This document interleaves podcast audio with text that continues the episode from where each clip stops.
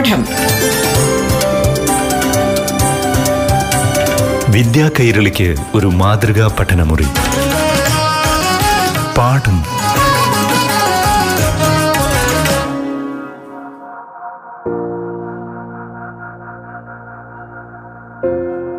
പ്രിയപ്പെട്ട കൂട്ടുകാരെ പാഠം ക്ലാസ് മുറിയിലേക്ക് ഏവർക്കും സ്വാഗതം. ചരിത്രം പഠിക്കുക അത് ജീവിതത്തിന്റെ തത്വശാസ്ത്രമാണ് എന്ന് പറഞ്ഞത്.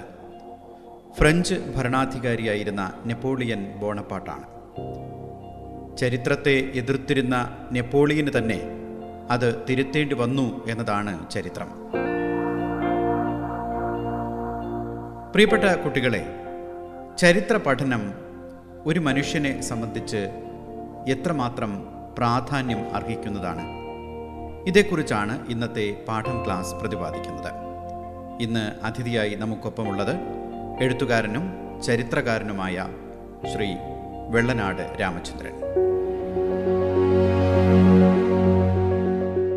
നമസ്കാരം.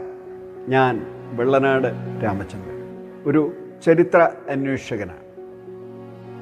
ഹിസ്റ്ററി എന്ന് പറയുന്നത് ഭൂതകാലത്തെ അടയാളപ്പെടുത്തൽ മാത്രമല്ല ഹിസ്റ്റോറിയോൺ എന്നൊരു പദം ഗ്രീക്കിലുണ്ട്. ഹിസ്റ്റോറിയോൺ. അതിന്റെ അർത്ഥം ഇൻ സെർച്ച് ഓഫ് നോളജ്. വിജ്ഞാനത്തിന് വേണ്ടിയുള്ള അന്വേഷണമല്ല അതിൽ നിന്നാണ് ഹിസ്റ്ററി എന്ന പദം രൂപം കൊള്ളുന്നത്. അതിനെക്കുറിച്ച് ഗ്രീക്ക് ചിന്തകനായ അരിസ്റ്റോട്ടിൽ പറഞ്ഞത് ഇങ്ങനെയാണ്. ഓർമ്മശക്തി നഷ്ടപ്പെട്ടൊരു ഒരു പോലെയാണ് പൂർവകാലം അറിഞ്ഞുകൂടാത്തൊരു ജനത എന്ന് ആ ഗ്രീക്ക് സമൂഹത്തിൽ തന്നെ മറ്റൊരു പഴമൊഴിയുണ്ട്. ഭാവിയുടെ പ്രവാചകനാണ് ചരിത്രം എന്ന് പറഞ്ഞാൽ ഇന്നലെകളെ പഠിക്കുന്നത് ഇന്നിനെ തിരുത്തുവാനും നല്ലൊരു നാളെയെ കരിപ്പിടിപ്പിക്കാനും. ആശാൻ തന്നെ പറഞ്ഞു ഇന്നലെ ചെയ്തോരബദ്ധം മർത്തേർക്ക് ഇന്നത്തെ ആചാരമാകാം നാളത്തെ ശാസ്ത്രമതാകാം.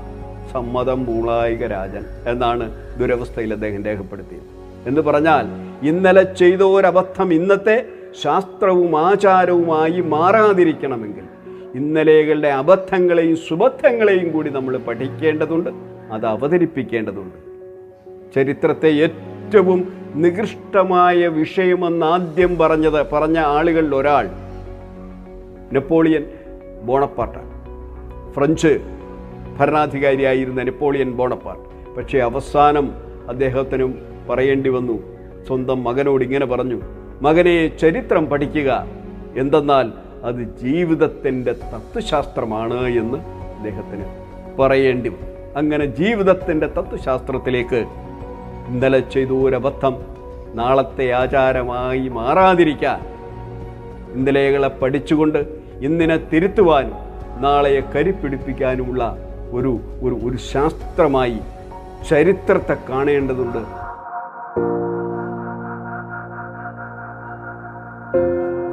ചരിത്രം ആരിൽ നിന്നാണ് തുടങ്ങേണ്ടത്? അത് സാധാരണക്കാരിൽ നിന്നും തുടങ്ങണമെന്ന് ശ്രീ വെള്ളനാട് രാമചന്ദ്രൻ അടിവരയിടുന്നു. ആയിരത്തി തൊള്ളായിരത്തി തൊണ്ണൂറ്റി അഞ്ച് മുതൽ ഞാൻ നാട്ടുചരിത്രം എന്താണ് എന്ന് അറിയുവാനും പഠിക്കുവാനും ഉള്ള ശ്രമം നടത്തി വരും. ആയിരത്തി തൊള്ളായിരത്തി തൊണ്ണൂറ്റി അഞ്ച് എന്ന് ഞാൻ കൃത്യമായി പറയുന്നതിന് കാരണം അന്നത്തെ കേരള സർക്കാർ ഒരു ഉത്തരവ് പുറപ്പെടുവിച്ചു. ഒരു പഞ്ചായത്തിലെ ഒരു കൊല്ലത്തെ വികസന പ്രവർത്തനങ്ങളെല്ലാം ഒരു ലഘുലേഖയായി പ്രസിദ്ധീകരിക്കണമെന്നും അതിന്റെ ആമുഖമായി ആ ഗ്രാമത്തിന്റെ സാമൂഹിക ചരിത്രം രേഖപ്പെടുത്തണമെന്നും നിർദ്ദേശമുണ്ട്. അങ്ങനെ എന്റെ ഗ്രാമമായ വെള്ളനാട് പഞ്ചായത്തിലും അതിനുവേണ്ടിയുള്ള ശ്രമങ്ങൾ നടന്നു. ഒരു പ്രാദേശിക ചരിത്രം എങ്ങനെ എഴുതണം എന്ന് അല്ലെങ്കിൽ എങ്ങനെ രൂപപ്പെടുത്തണമെന്ന് മുൻധാരണയൊന്നുമില്ലാത്ത രീതിയിൽ അന്ന് കുറേ ആളുകൾ ഒന്നിച്ചു കൂടുകയും ചരിത്രം രേഖപ്പെടുത്തുന്നതിന് വേണ്ടിയുള്ള പ്രാഥമിക പാഠങ്ങൾ ആരായുകയും ചെയ്തു. അന്ന് വെറും ഒരു കാഴ്ചക്കാരനായി പങ്കെടുത്ത ഞാൻ. അന്ന് അവിടെ കൂടിയ ആളുകളുടെ ചില അഭിപ്രായങ്ങളോട് ഞാൻ വിയോജിപ്പ് പ്രകടിപ്പിക്കുകയുണ്ടായി. കാരണം ചരിത്രം എന്ന് പറയുന്നത് പ്രാമാണിക കുടുംബങ്ങളുടെയും അവരുടെ വ്യവഹാരങ്ങളുടെയും അതിൽ ചില ആളുകളുടെ ജീവചരിത്രങ്ങളുമൊക്കെയാണ് എന്നൊരു പൊതുധാരണ അന്ന് നിലവിൽ. അന്ന് ഞങ്ങൾ ഒരു കൂട്ടം ചെറുപ്പക്കാർ മുമ്പോട്ട് വെച്ച ഒരാശയം. ചരിത്രം എന്നത് സാധാരണക്കാരിൽ നിന്ന് രൂപം കൊണ്ടതാണെന്നും അവർ രൂപം കൊടുത്തതാണ് എന്നും. അതുകൊണ്ട് ചരിത്രം തുടങ്ങേണ്ടത് സമൂഹത്തിന്റെ അടിത്തട്ടിൽ നിന്നാകണം എന്നും ഒരു നിർദ്ദേശം വെച്ചു. സ്വാഭാവികമായും ആ നിർദ്ദേശം തള്ളപ്പെട്ടു. അങ്ങനെയാണ് ഞാൻ ചരിത്രം എന്ത് എന്തിന് ചരിത്രം ആരുടേത് എന്നുള്ള പഠനത്തിലേക്ക് ഞാൻ തിരിച്ചു. കോളേജ് വിദ്യാഭ്യാസ കാലത്ത് എന്റെ വിഷയം ശാസ്ത്രമായി. ജിയോളജി അഥവാ ഭൂഗർഭ ശാസ്ത്രമായിരുന്നു എന്റെ വിഷയം. ചരിത്രത്തിനോട് പിന്നെ അന്നും ഒരാഭിമുഖ്യം അല്ലെങ്കിൽ അറിയാനുള്ള ഒരു ആഗ്രഹം പ്രകടിപ്പിച്ച ഒരാളെന്നും നിലയിൽ പിന്നോക്കം പോയി ഭൂതകാലം പഠിക്കുവാൻ എനിക്ക് പിൽക്കാലത്ത് ഒരുപാട് പ്രചോദനം ഉണ്ടായിട്ടുണ്ട്. അങ്ങനെ ആയിരത്തി തൊള്ളായിരത്തി തൊണ്ണൂറ്റി അഞ്ച് മുതൽ ചരിത്രം എന്നാൽ എന്ത് എന്തിന് ആരുടേത് എന്ന മൂന്ന് ചോദ്യങ്ങൾ ഞാൻ അതിന് ഉത്തരം തേടി പിന്നോട്ട് നടന്നു. അങ്ങനെയാണ് ചരിത്രത്തെക്കുറിച്ച് ചരിത്രത്തിന് രണ്ട് മുഖ്യമായ ധാരകളുണ്ട് എന്ന് അക്കാലത്താണ് ഞാൻ മനസ്സിലാക്കുന്നത്.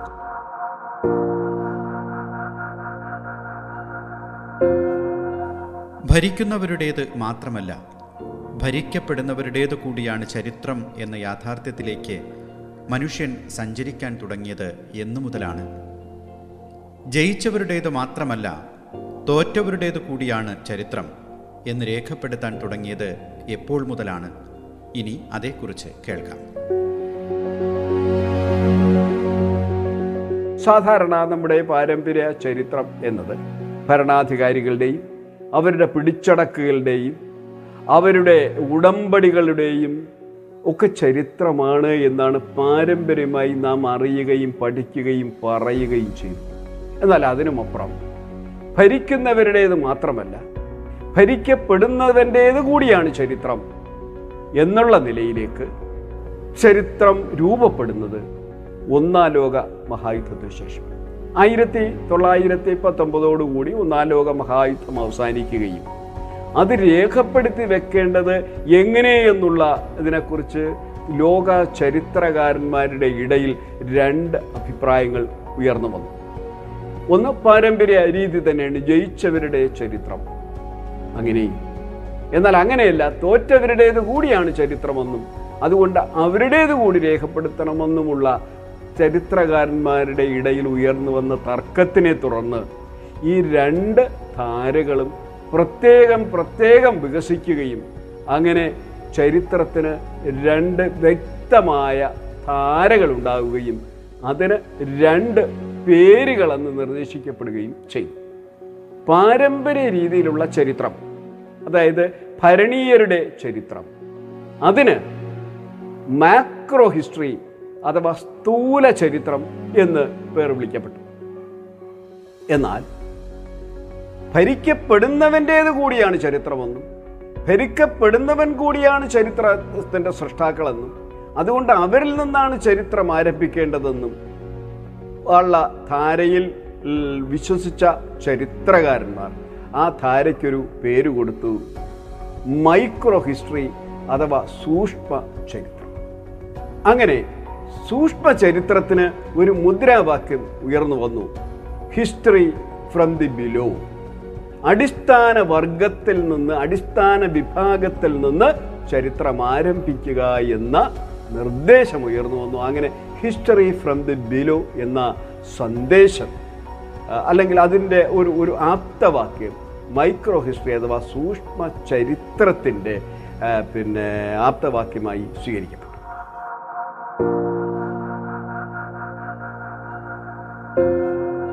ഒരു മനുഷ്യനെ സംബന്ധിച്ച് ചരിത്ര പഠനം എത്രമാത്രം പ്രാധാന്യമേറിയതാണ്? ഇതേക്കുറിച്ചാണ് ഇന്നത്തെ പാഠം ക്ലാസ് പ്രതിപാദിക്കുന്നത്. ഇന്ന് അതിഥിയായുള്ളത് ചരിത്രകാരനും എഴുത്തുകാരനുമായ ശ്രീ വെള്ളനാട് രാമചന്ദ്രൻ. പാഠം തുടരും ഇടവേളയ്ക്ക് ശേഷം. പാഠം. വിദ്യാ കൈരളിക്ക് ഒരു മാതൃകാ പഠനമുറി. പാഠം ഒരിടവേളയ്ക്ക് ശേഷം തുടരും.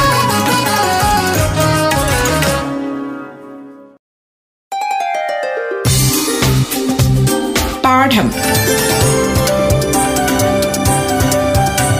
വിദ്യാ കൈരളിക്ക് ഒരു മാതൃകാ പഠനമുറി. പാഠം തുടരുന്നു.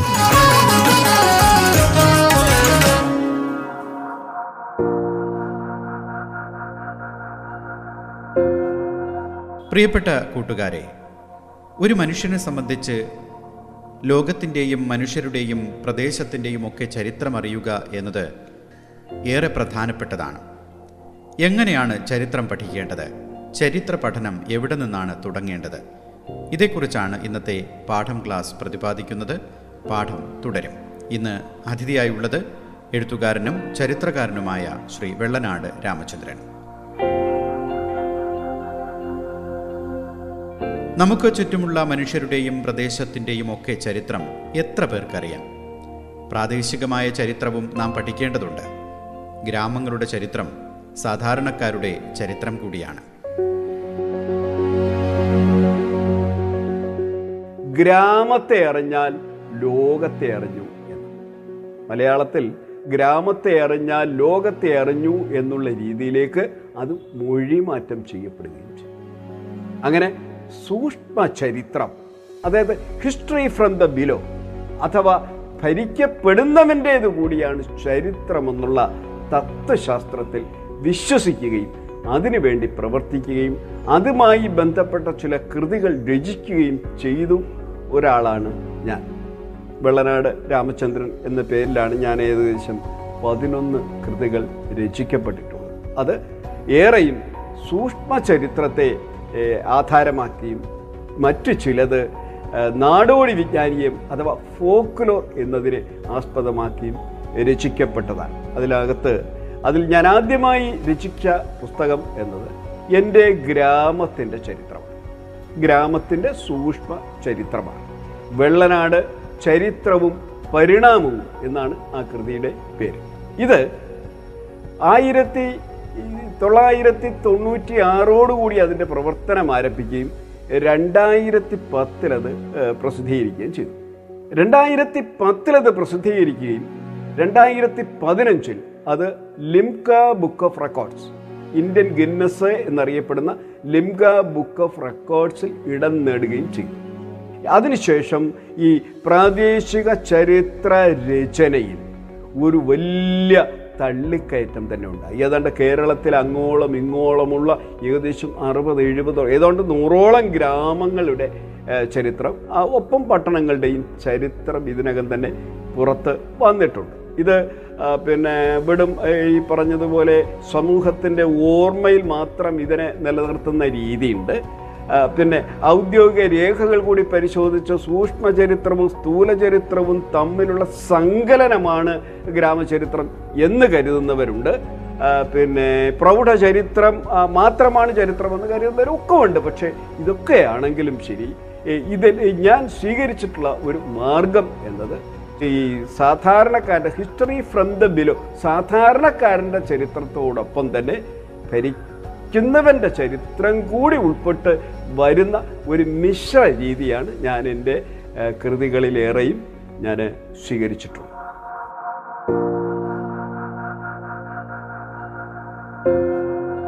താഴെ തട്ടിൽ നിന്നും ചരിത്ര പഠനവും ചരിത്ര രചനയുമൊക്കെ ആരംഭിക്കുമ്പോൾ നേരിടുന്ന പ്രതിസന്ധി വളരെ വലുതാണ്. ഈ പ്രതിസന്ധി എങ്ങനെ മറികടക്കാനാകും? എങ്ങനെയാണ് ഒരു പ്രദേശത്തിന്റെ ചരിത്രം തിരയേണ്ടത്? ചരിത്രം. അടിത്തട്ടിൽ നിന്ന് നമ്മൾ ആരംഭിക്കുമ്പോൾ ഒരു ചരിത്രകാരൻ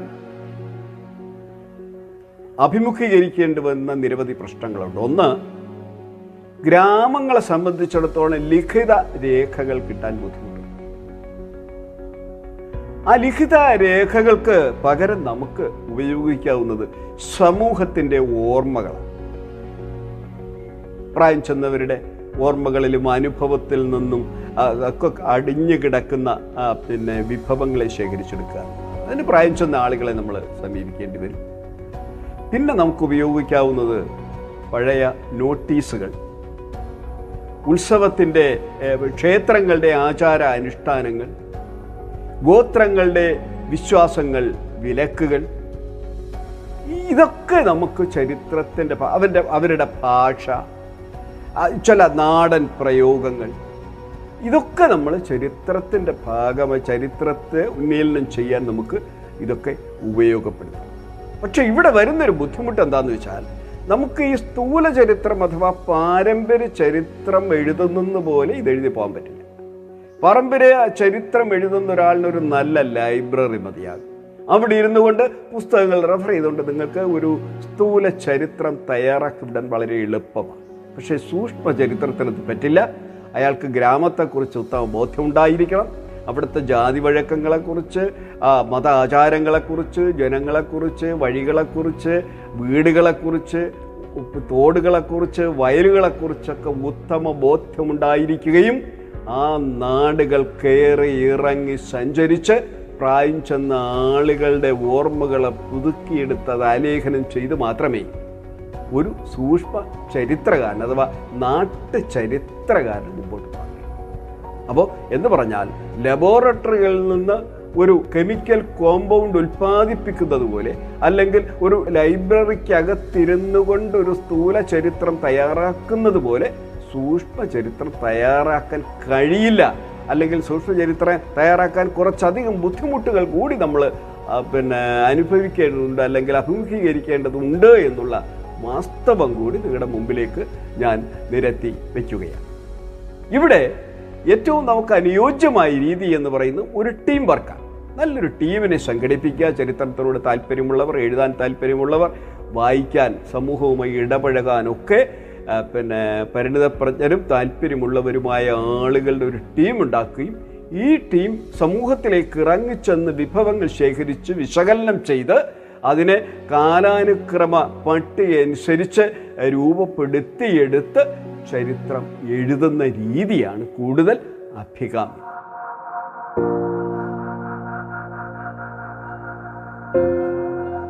ചരിത്ര പഠനത്തിന്റെ പ്രാധാന്യത്തെക്കുറിച്ചാണ് ഇന്നത്തെ പാഠം ക്ലാസ് പ്രതിപാദിച്ചത്.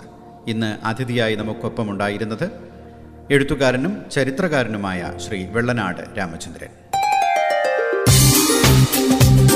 പാഠം. വിദ്യാ കൈരളിക്ക് ഒരു മാതൃകാ പഠനമുറി. പാഠം